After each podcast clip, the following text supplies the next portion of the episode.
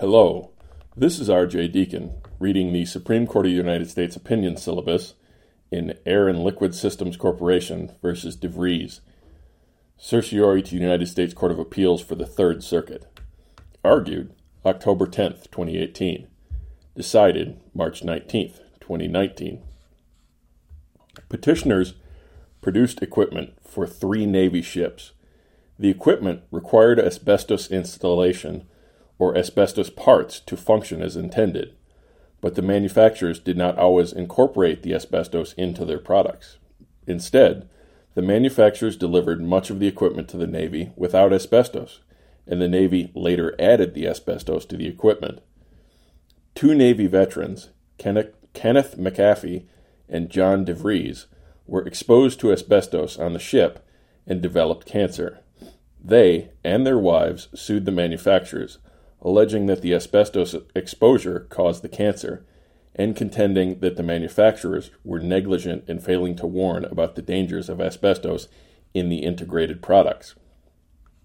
Raising the bare metal defense, the manufacturers argued that they should not be liable for harms caused by later added third-party parts. The district court granted summary judgment to the manufacturers, but the Third Circuit, adopting a foreseeability approach, vacated and remanded. The Supreme Court held, in the maritime tort context, a product manufacturer has a duty to warn when its product requires incorporation of a part. The manufacturer knows, or has reason to know, that the integrated product is likely to be dangerous for its intended uses, and the manufacturer has no reason to believe that the product's users will realize that danger. Tort law imposes a duty to exercise reasonable care on those whose conduct presents a risk of harm to others.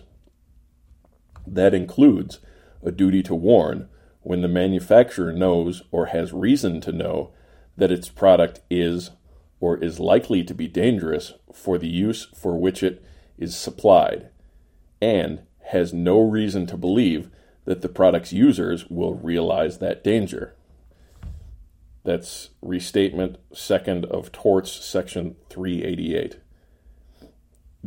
Three approaches have emerged on how to apply that duty to warn principle when a manufacturer's product requires later incorporation of a dangerous part in order for the integrated product to function as intended.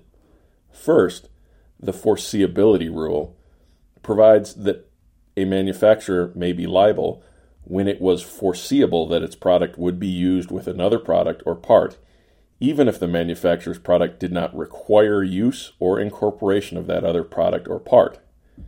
The second, the bare metal defense, provides that if a manufacturer did not itself make, sell, or distribute the part, or incorporate the part into the product, the manufacturer is not liable for harm caused by the integrated product, even if the product required incorporation of the part and the manufacturer knew that the integrated product was likely to be dangerous for its intended uses.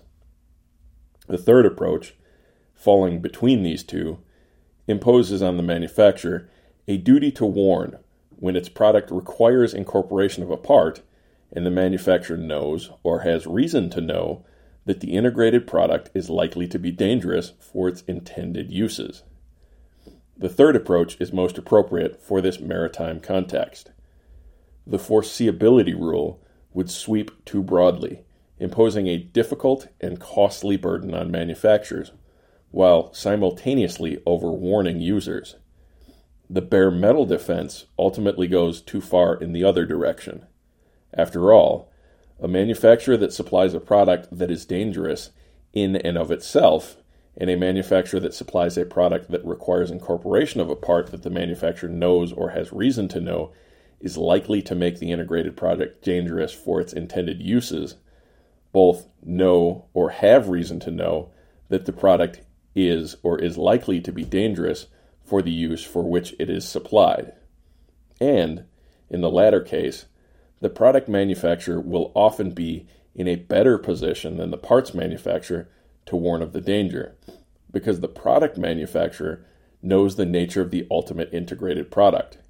Requiring a warning in these circumstances will not impose a significant burden on manufacturers, who already have a duty to warn of the dangers of their own products, nor will it result in substantial uncertainty about when product manufacturers must provide warnings, because the rule requires a manufacturer to warn only when its product requires a part in order for the integrated product to function as intended.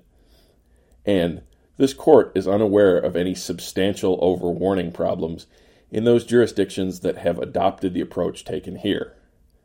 Requiring the product manufacturer to warn when its product requires incorporation of a part that makes the integrated product dangerous for its intended uses is especially appropriate in the context of maritime law, which has always recognized a special solicitude for the welfare of sailors.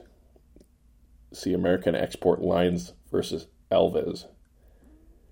The maritime tort rule adopted here encompasses all of the following circumstances, so long as the manufacturer knows or has reason to know that the integrated product is likely to be dangerous for its intended uses, and the manufacturer has no reason to believe that the product's users will realize that danger, a manufacturer directs that the part be incorporated, a manufacturer itself makes the product with a part that the manufacturer knows will require replacement with a similar part, or a product would be useless without the part.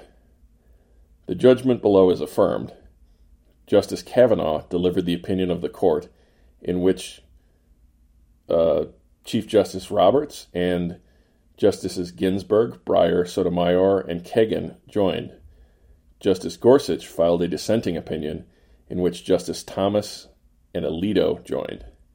Thank you for listening. If you'd like to get a hold of the podcast, we can be reached at Rhodes Scholar eighty at gmail dot com. That's R O A D S and eight zero.